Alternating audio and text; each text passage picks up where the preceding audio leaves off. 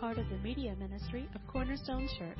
You can listen to this and other messages on our website at www.corner-stone.org or by subscribing to our podcast.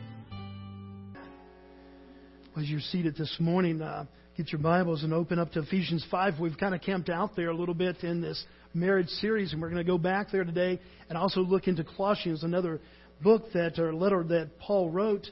And this morning we, it's going to be um, a little challenging in the sense I think that we're going to take one of the cultural myths that I think that we have sometimes bought totally into uh, with the help of Hollywood and books and all kinds of romantic things that are out there. And sometimes I don't know that we have really gotten a, gotten a real biblical picture of, uh, of what God intends for us and the fullness of marriage. We get a little bit of that, but until we really come back to this you know, this core of what God has done by giving us this gift. And so this morning we are going to take kind of aim at one of those cultural myths and uh, uh, kind of that, you know, if you find the right one, then you can live happily forever after. You know, we see it all over the place, and sometimes it's you know just as hinted. Sometimes it may be in the midst of a of a little Nicholas Sparks novel or something, a, a, little touch here. Jerry Maguire, years ago, remember that? Anybody see that movie, Jerry Maguire? And it kind of epitomizes some of that, that view toward this romantic love. Just find the right person, and everything will just work out wonderfully well. In, the, in that movie, uh, Tom Cruise plays Jerry Maguire. He is a, a sports, uh, he represents sports athletes and, and everything and he gets fired from his one job, so he has to start his job.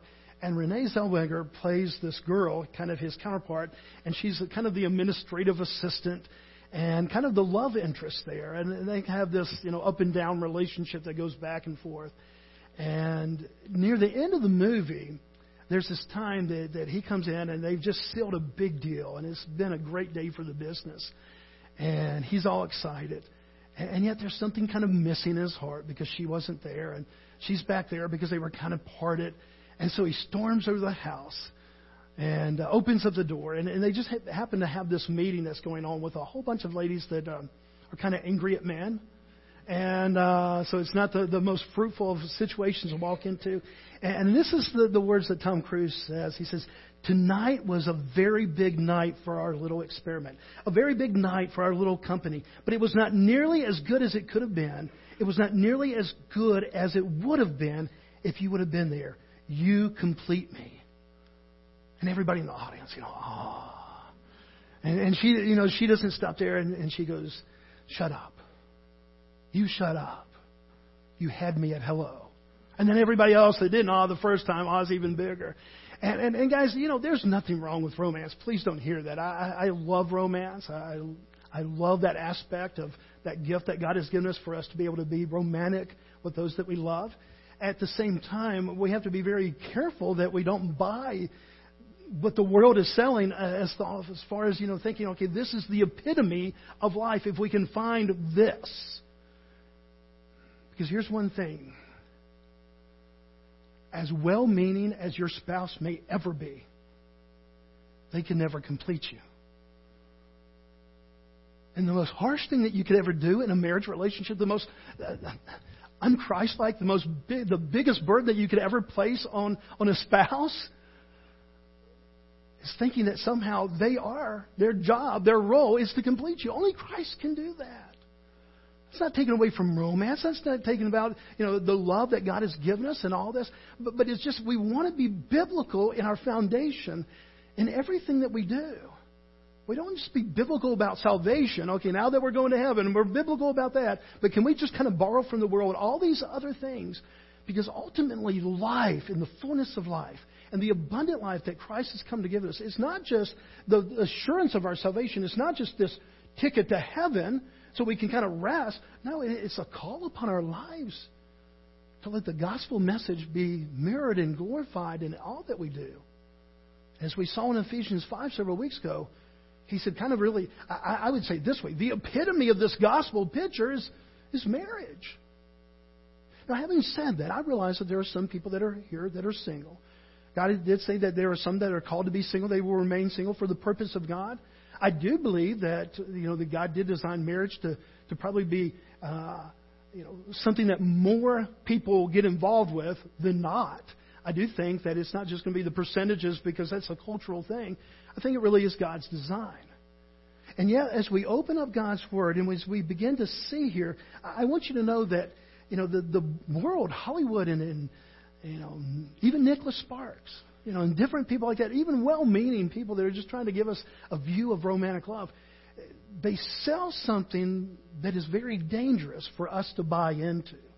Because what they sell sometimes is, at minimum, improbable, at most, impossible, but mainly unbiblical. That doesn't mean you have to put away every one of your Nicholas Sparks romance uh, novels or something like that. Just, you know, just understand it is what it is, okay? let's go to the Word of God if we want to know uh, what God has really said about this. And, and the main thing that I'm targeting there is that we really do see from our culture, we really do see this, this kind of permeating thought that if you find the right one, it is the key to life's happiness. If there's been one question I've been asked in, in uh, over these many years of, of ministry is by, by young people especially as they're approaching maybe proposing to somebody or starting their life with somebody is do you believe that there's just one right person? And you have to be really careful. I, i've always tried to be very careful how i answer that. I want to always give scriptural and biblical knowledge.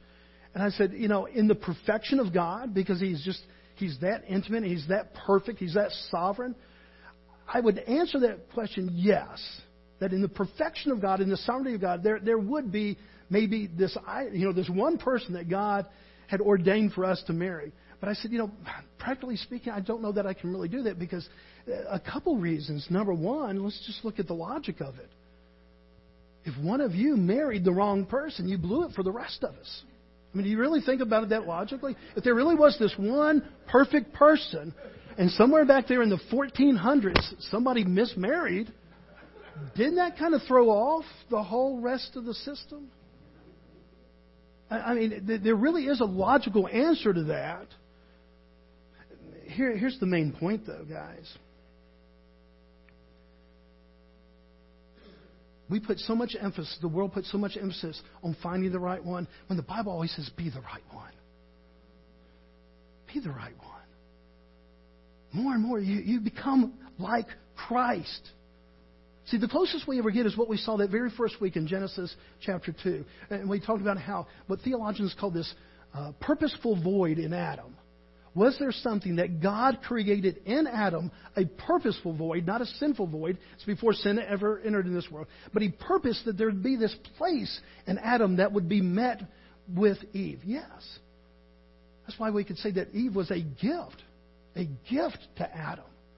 So this is not good for this man to be alone. And so part of that was this relationship, and, and, and God wanted to gift that to Adam. That's why he had, remember, named the animals. He saw that they were kind of all matched up. Then he puts Adam to sleep, and then he wakes him up and says, Okay, here's yours. And remember that proclamation that Adam said? Man, from my flesh, from my bone. Okay, this is the one, God, that you have made for me. So we're not going to minimize the importance of this relationship, both in just partnership and everything else. But, folks, this is not the completion of us. And that somehow, if we miss the right person, that life as we know it is over, that there's no hope for, for our life to be happy, or for us to fulfill what God has called us to do in our lives. See, that's the danger. All good theology has a foundation, and it's there for a reason. And it's because God just wants us to, to know that, uh, number one, He wants to know, us to know our sin and our fallenness so that we go run into the cross in every aspect of life. That there's a pathway in our lives every single day of us running back to the, the cross and, and the deliverance that we have through Christ and the finished work of Christ. Matt Chandler is one of my favorite uh, pastors. He pastors out in, in Texas, a village church. And uh, he was asked one time, How do you know that this is the right one? And I love his answer. And he says, When you exchange the vows and you put the ring on the finger in covenant before God, they become the right one. How sudden, you know, okay, is this the right one? That does not mean that we put, you know, that there's not a, a lot of spiritual wisdom, that there's not a lot of James 1 5 going on of seeking wisdom from God. Is this the right one? I, anybody who's ever come to me and said, hey, if you're walking with Christ, you need to have somebody who's walking with Christ. Bible says, don't be unequally yoked. And you know, there's a lot of instruction that we get from the Word of God about this whole marriage thing and this partnership and this picking and choosing and all that. But guys, I really do think that sometimes if we have this illusion that there's this one right one, I just feel like sometimes we've set ourselves up for, for and our partner, our, our spouse, for a lot of hurt. I think if we want to really take a biblical view of God's intention of marriage, we take that in the fullness. Uh, it really comes down to uh, I've been trying to give you different books that have meant a lot to me uh, on marriage so that you could read those. And, and, you know, I've told you about Tim Keller's book, about John Piper's book. Add one more. There's a book by Gary Thomas called Sacred Marriage. It's an excellent book. And here's what he said, and I really think that it's probably much more biblically accurate than this whole idea out there in Hollywood of finding the right one, and that's the key to lifelong happiness. Here, here's what Gary Thomas says in his book, Sacred Marriage. He said, what if God didn't design marriage to be easier? What if God had an end in mind that went beyond our happiness, our comfort, and our desire to be infatuated? What if God designed marriage to make us holy more than to make us happy? Hey, have you seen those commercials where the person's mind blows up? if you're holding on to that right one, this one right, one Mr. Right, one Mrs. Right, I hope that when you read something like this now your mind is blown a little bit. And that that whole idea of just, you know, that your security and your happiness is all fixed upon this one person. See, this approach of finding the right one does two things. Number one, it takes the emphasis off of you becoming the right one, and it puts so much pressure on them. And so I want us to go back and I want us to read again. We're going to read it kind of all the way through. Uh, I, I'd really, uh, even though it's going to be up here, if you have your Bible, I really want your Bible open so that you can read from your Bible this passage. We, try to make it convenient by putting up here, and so that we can all have the kind of the same version. But there is nothing like your own personal Bible in our worship time for you to be reading from. And if you don't have one, you know, please let us know. We will get you one. We want you to have the Word of God in your home. And again, it will be up here. But I want you to, to answer one question in your mind as we read back through Ephesians 5 22 through 30. And I want you to ask this question Is this instruction from Paul about marriage, is it more about finding the right one or becoming the right one? With that question in mind, let, us read. Verse 22. Wives, submit to your own husbands as to the Lord. For the husband is the head of the wife, even as Christ is the head of the church. His body and himself is Savior. Now, as the church submits to Christ, so also wives should submit in everything to their husbands. Husbands, love your wives as Christ loved the church and gave himself up for her, that he might sanctify her, having cleansed her with the washing of the water with the word, so that he might present the church to himself in splendor without spot or wrinkle or any such thing, that she might be holy and without blemish. In the same way, husbands should love their wives as their own bodies. He who loves his wife loves himself, for no one ever hated his own flesh, but nourishes and cherishes it, just as Christ does the church, because we are the members of his body. Now, in that passage, remember there's a theological setting for that. There's a very practical application of that, as we've seen over the, the last couple of weeks. But basically, when you read through that and you see that instruction, again, it's easy to say, well, that's Paul's view.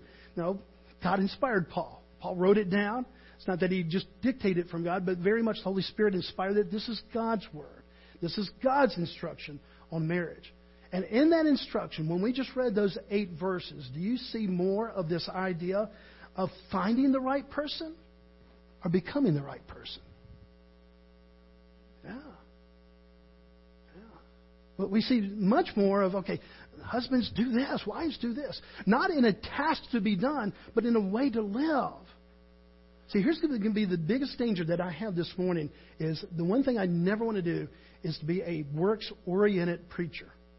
To where you, you think, okay, if I just do these three things, God is more pleased with me. No, I will take from 2 Corinthians 5.21 that God is totally pleased in me because of the finished work of Christ, not because of the work that I've done. I don't take that in a callous or some kind of a, you know, way. I, I take that in full humility, and I take it as the only right standing that I have with God. But in that right standing with God through Christ, there comes instructions. And there comes a call into holiness in our lives. Holiness in all matters, not Sunday for an hour, hour and a half, you know, why we go to church, but 24 7. This call to, to reflect more and more the hope of the gospel, to reflect more and more this power of the gospel in our lives. And he said that marriage is one of those key ways. Remember what we said the gospel is not a reflection of marriage. He says later in that passage, he said, marriage is a reflection of the gospel. He said, there's this mystery there, and that word mystery means it's just now been revealed. You could not have known this back in Adam's time, in Moses' time, in David's time. You know it only now because Christ has died, he has risen from the dead, and he's had victory over the grave. Now you can understand a better picture of marriage. Not because all of a sudden the gospel is you know, used to, to reflect marriage, but, but marriage is a picture of the gospel. That is so essential, folks, for us to kind of get a grasp on that, to, to understand this.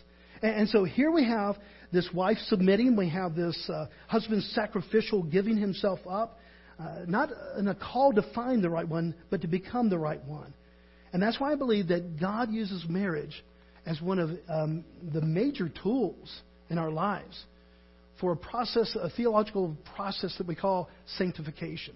And whenever I would throw a word out there, there's going to be many of you that know exactly what justification, sanctification, glorification, you're going to go, that's old school.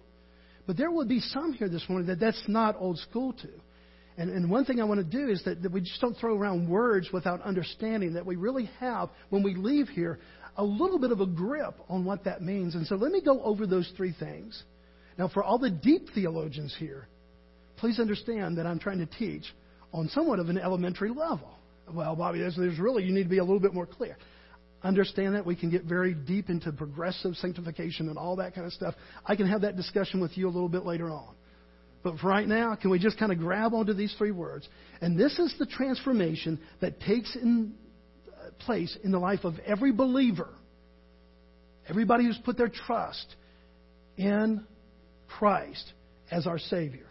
Not everybody who's ever walked forward and signed a roll at a church, not everybody who got wet in a baptismal pool, but everybody who's truly put their faith and their hope and all their uh, hope to, to be right with God in the finished work of Christ. Here's the three things that happen. Number one, at that moment that you trusted Christ as your Savior, at that moment, you were justified before a holy God. Again, we can go back to 2 Corinthians 5.21. We can point to verse after verse after verse of how we were made right with God.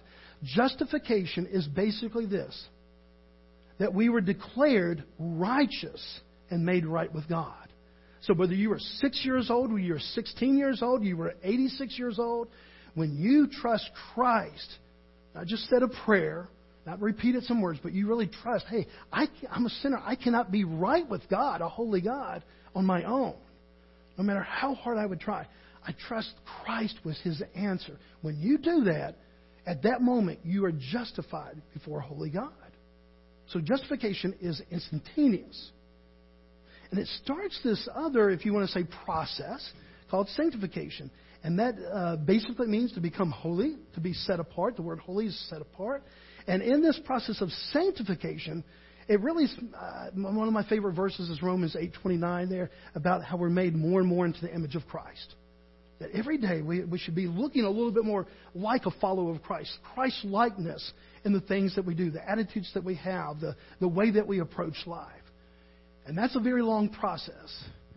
And I'm convinced now at the age of 53 that it's not going to be finished until I take my last breath. Okay? And then there's this glorious thing that happens uh, uh, later in the Bible called about our, our glorification. And that's when, during this time of glorification, it's where God removes us from, from the presence of sin. So here's a simple way.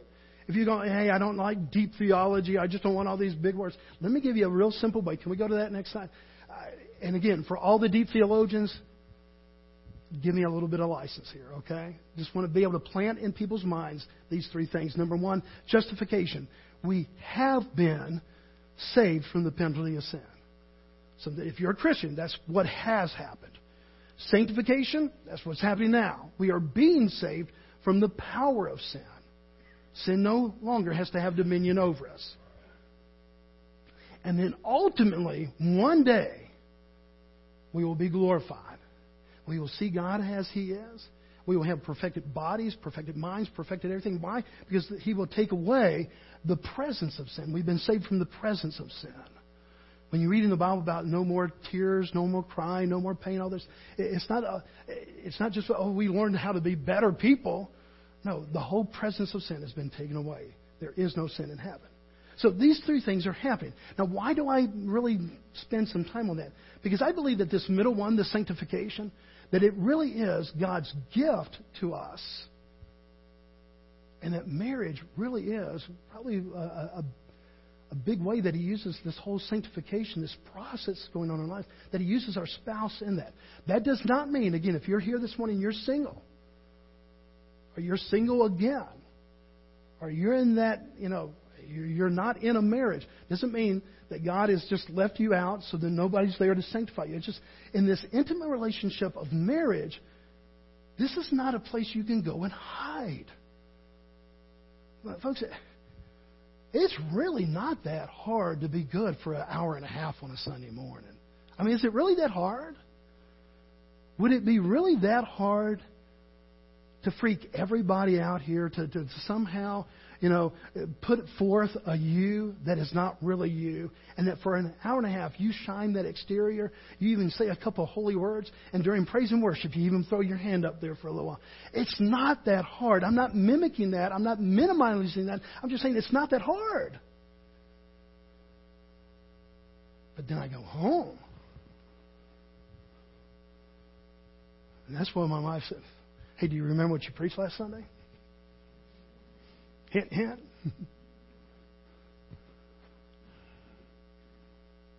God uses this meaningful person in our life a lot of times for this whole process of becoming more Christ-like.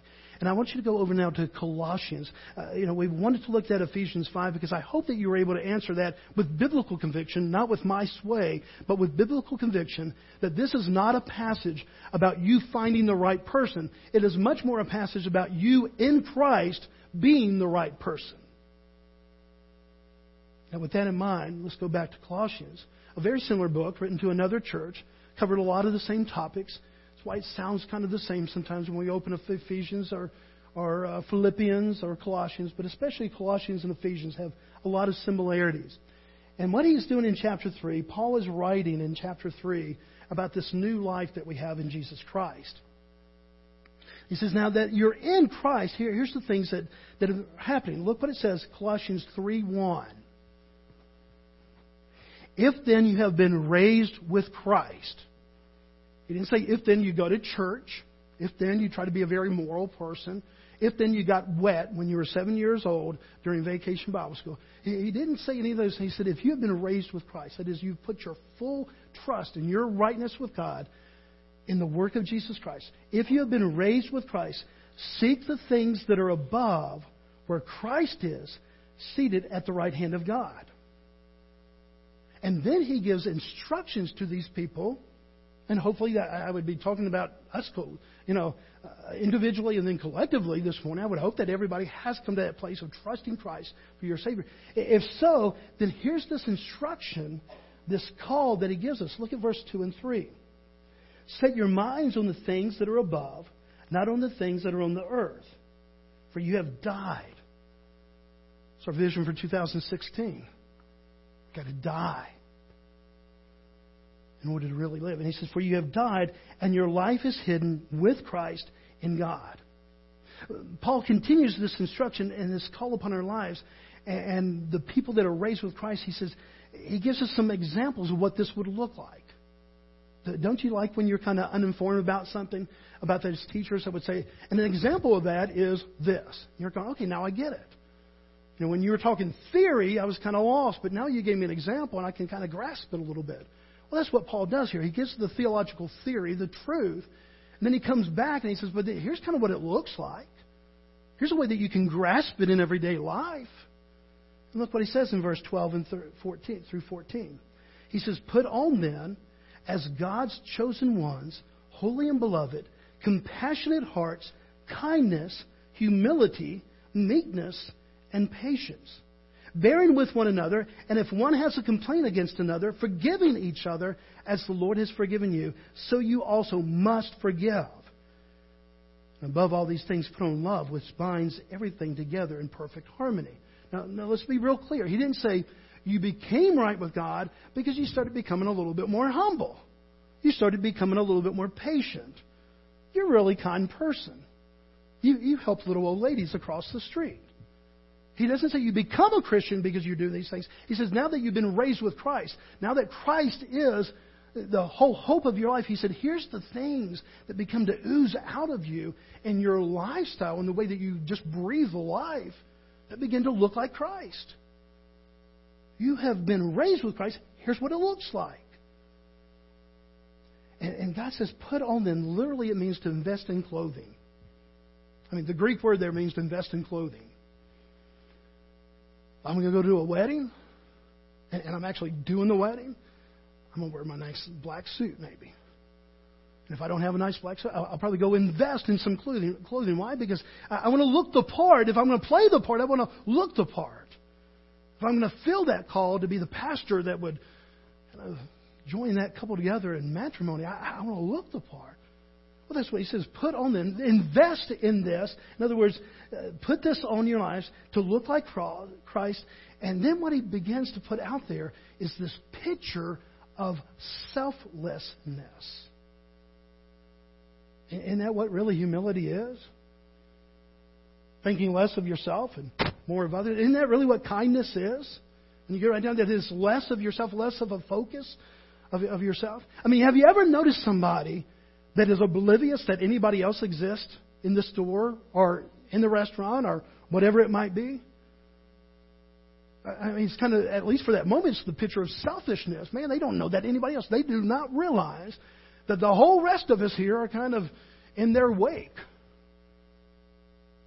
No, the, what we see here by Paul by, by telling us about put on compassionate hearts and kindness, humility, meekness, patience, bearing with one another. This is a picture of selflessness. And really, I, I believe that that's one way that you could define what does actual sanctification look like. Pastor, what do you, what do you, you know, this, you got this big $6 theological word, but what does it look like? Well, if it's the picture of Christ. But even though he was not the sinner, he died for our sin. I mean, was he not the ultimate example of not just the morality of, of kindness and, and patience and meekness and, and humility and all these things? I mean, go back and read Philippians 2 when it says, Have this mind in you which was also in Christ Jesus, who humbled himself. And he shows us this humility, and he calls us now into this humility what Paul says in Philippians 2. Have this mind. What mind? This hum- humble mind of Christ, this example of humility, that he would die in your place, not because you deserved it. He says, This mind you have. And, and that's what Paul is calling us to here. A, a very much a selflessness, an other centeredness, rather than a self centeredness. Let me pick three of these things. Let me give you an example of what, how that kind of plays out in marriage and then we'll go home and we'll practice it.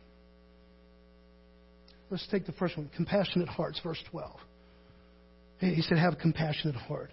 Definition of compassion basically, you look it up in, in the dictionary, it says that you have concern for someone who is sick, hurt, and poor. In this room, that would include all of us. in some way you are sick, you are poor, and you need help. Amen?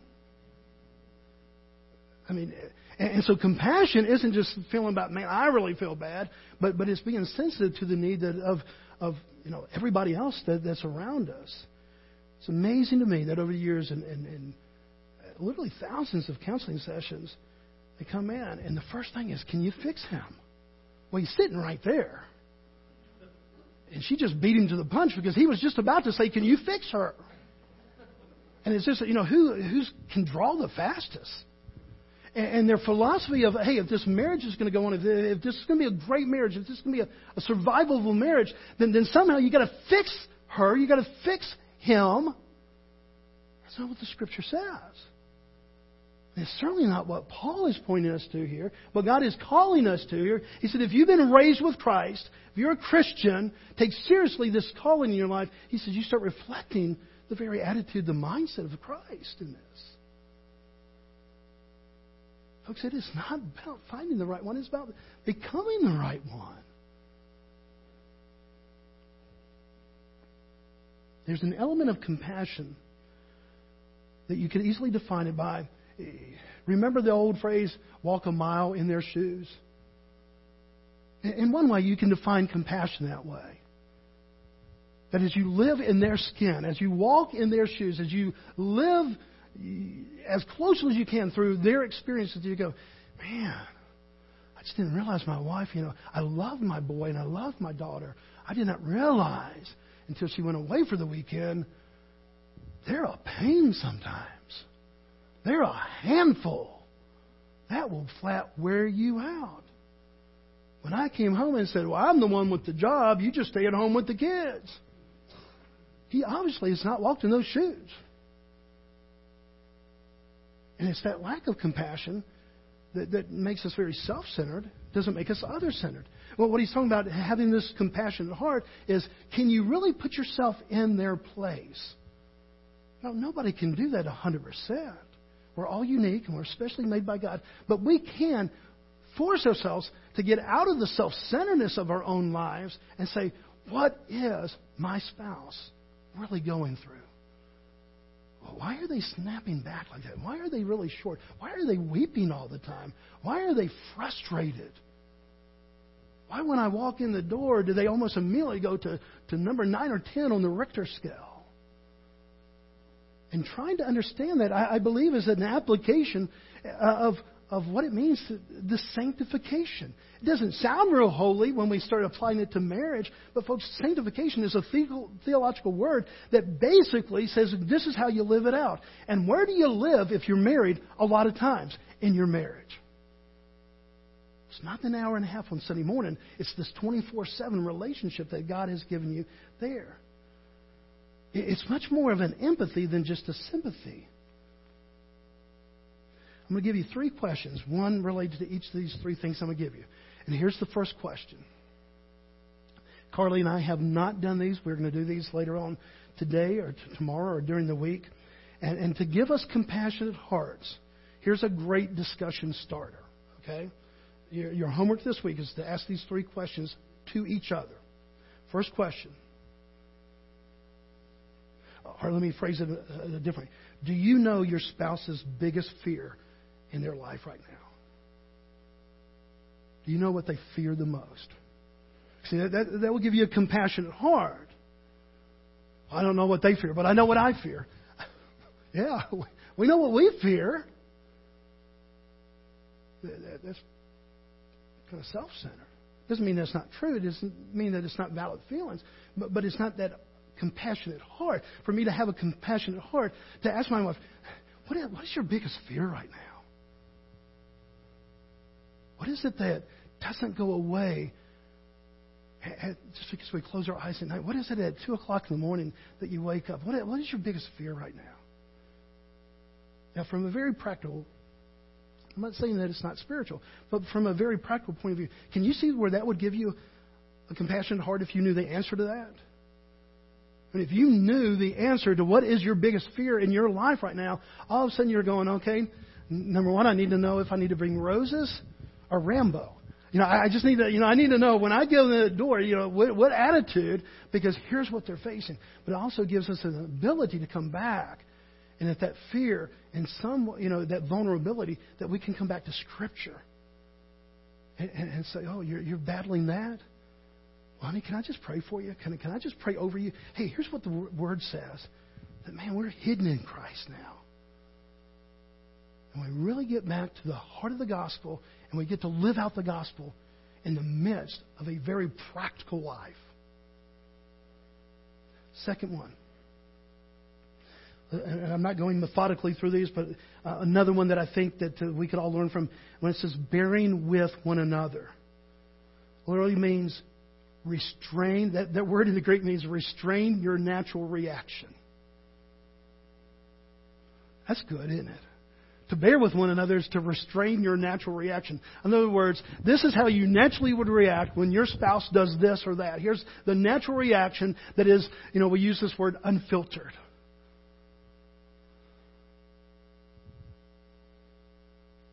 Well, life unfiltered, we just kind of say what we mean and we mean what we say, and there's no guard, there's no pretense, there's no really hope. It's just we say it. Well, bearing with one another, the, the, the actual wording, that word that's used there, to restrain your natural reaction. Remember we, last week we were talking about how uh, in marriage we get attracted to people for certain traits. Oh, he's laid back. And then three years in the marriage, he is a lazy bum. And the very thing that attracted us to that person, the very, you know, whatever that characteristic is, uh, uh, well, I say it this way the things that used to attract us, you know, eh, when we at first we attract and then we attack. Because about three or four years in the marriage, it's like, man, I just thought you were laid back. I didn't know you were lazy. But now with my eyes, I can see more and more. I thought you were here high spirited. I didn't know that it was your way or the highway. I thought you were a real social person. I didn't know that that meant that we were going to have to go out every weekend to all these different parties that we just can't stay at home. Things that attracted us to that person because it was different from us. They were different, but now that we're kind of in this married life, we're starting to resent it a little bit more, and we actually start to attack those things. This bearing with one another means, okay, your natural reaction would be this. But again, get back in their skin. What are they thinking? How do you bear up with them? Because think about it this way every one of these are a reflection of Christ in our lives. Has Christ ever had a compassionate heart toward you? Has he ever bore with you, to bear with you? See, there's, there's our model. There's our calling. We're going to see it in the next one when we talk about forgiveness. It says, forgive as the Lord has forgiven you. Paul just comes right out and says, okay, what is the, what, where do we go to get this measure of forgiveness? We go back to the example of Christ. And that would be, he says in the last one, but he certainly implies it into all of these. So here's the question. Here's the question to discuss this week. Do you know what your spouse's biggest frustration is right now? What was their biggest fear? But what is their biggest frustration? Because when we get frustrated, that's sometimes when we act out in these different natures, and it really is hard to bear with people. Well, I would have handled it this way. As helpful as that is, sometimes that's the last thing that I want to hear. Anybody with me on that from your spouse? As helpful it is, well, I really think you should have handled this way. I would have done it this way. This is after I've already stepped in it, guys. This is after I've already done, you know, and, and I already, you know, the, the sin has been committed. You know, the, the fault is there. And as much as I need that in an edifying way, in a building up way, sometimes when it just comes out, that first reaction is, well, the next time you can do it. We've never said that in our marriages, have we? The next time you just go to the grocery shopping and you'll have the syrup that you want.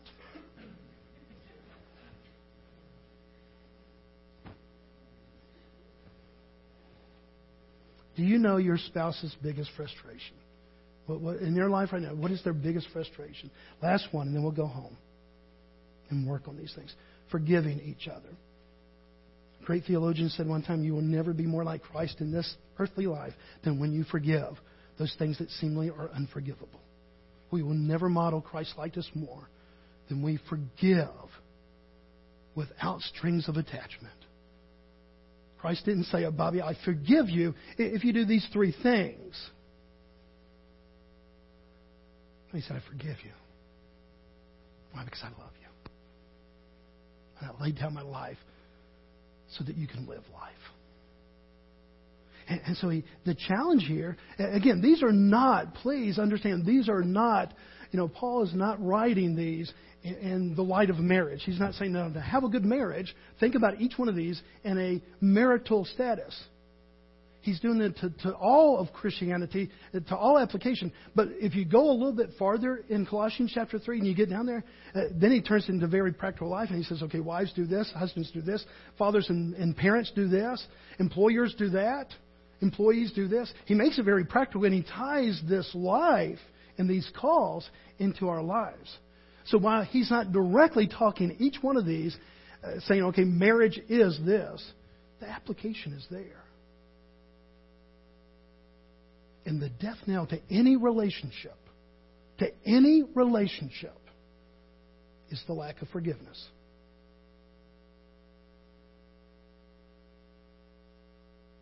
The living water of every relationship forgiveness. Brings hope back into the situations that seem hopeless brings a heartbeat back to, to that seems that seems to have been so dead and lifeless. Well, Bobby, that would be good. I, I could do that if there just wasn't any if. When I went to the base of Calvary, folks, there wasn't a single if that I had to meet a single condition. He just said, I died for you. And there wasn't a single if. There wasn't a single condition that I had to meet just by faith trusting the work of Christ. Here's the third question, then we'll go. Do you know what your spouse feels like they're failing at right now? The first one is Do you know your spouse's fear? Do you know their biggest frustration was the second one? Do you, do you know what they feel like they're feeling, fa- failing at? Because here's the thing Ladies, forgive us. But as guys, even to our wives, we don't like to admit to anybody that we felt anything. That's why back in third grade, we had to go check with three friends before we sent that letter that says, Do you like me or not? Circle one or the other one. You know, it was pretty much a done deal. We'd already checked with Susie, Betty, and, you know, Francis, you know, before we ever asked, you know, Peggy, and I use old names like that because that way people know he was talking about me in church. Before we ever got to Peggy and asking her if she liked us or not, we had checked it out, and at least we had a pretty much a three count to the affirmative that this was safe territory. And so we proceeded on like a champion. When all the way we were scared as we could be. We're not really good at admitting our fears and our failures, even to that which, that which we would love most. Maybe even the more so because we love you and respect you. That we don't want to look like a failure. But I'm talking about, you're talking about an important question to understand. To really get the heart of the person. You know, what do you feel like a failure? What, what is it you just, you know, you're frustrated and you're just fearful. What, what is it that you just feel like, you know, you're a failure at? And that will tell you more about your spouse He'll give you that ability to really come in there and have a compassionate heart, to truly bear with them and even forgive them when you never know that they were waiting for forgiveness. Does that make sense? It's built on good theology, folks. Good truth is always going to lead into practical life. Now, if we just said these things apart from the gospel, apart from the theology, then it could still be truth because God's truth is truth. But if we don't base it on the model of Christ and the, the surety of the Scriptures, then we're just talking philosophy, we're just talking psychology, we're just kind of talking culture. But when we see that these things are rooted into our relationship with Christ, and these are calls upon our lives, then at that point we can say, okay, God, thank you that you took that which was theological and you made it very practical. You're a very loving God. Thank you that you truly are concerned about my sanctification my, my daily growing more and more into Christ likeness and holiness, and that you've even put this one beside me to help me in this process. Let's pray together this morning. Father, we love you and we thank you. Father, there is so much more there. Father, there is so much to your word. We could have gone down each one of these verses. Father, we could have uh, stayed here for three or four more hours. And yet, Father, I pray that you have just planted into our hearts and our lives this morning both the practical but also a, a foundation that we know is just biblical. And Father, I, I don't know how many came in this morning with a real kind of philosophy of, hey, if I find the right one, then I will. That's just the key to, to happiness and a good life. But Father, I pray that we would leave here as people going, okay, God, will you help me more and more and more to be the right one? To love my wife as Christ loved the church, to submit it to my husband and to his uh, leadership, and, and, to encourage him. Uh, will you help me to reflect Christ likeness in this marriage relationship? Father, I, I thank you for that. Father, for those that are not married, that are thinking about marriage, they plan maybe one day to be married, I, I pray that you will uh, uh, put this in the, the file of their mind and their heart, that this would be part of, of the wisdom that you would give them as they would go out seeking a mate. For those that are single again, Father, I pray that you would breathe into their heart and their life hope. This is not judgment. This is not condemnation. But Father, for those that are married here today,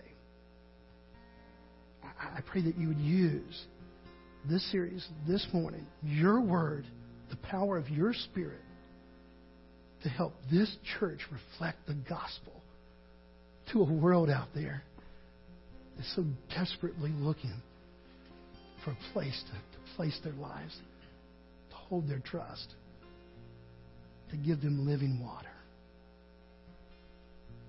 Thank you, Father. Lead us now in this time of invitation, Father. We pray in Christ's name. Amen.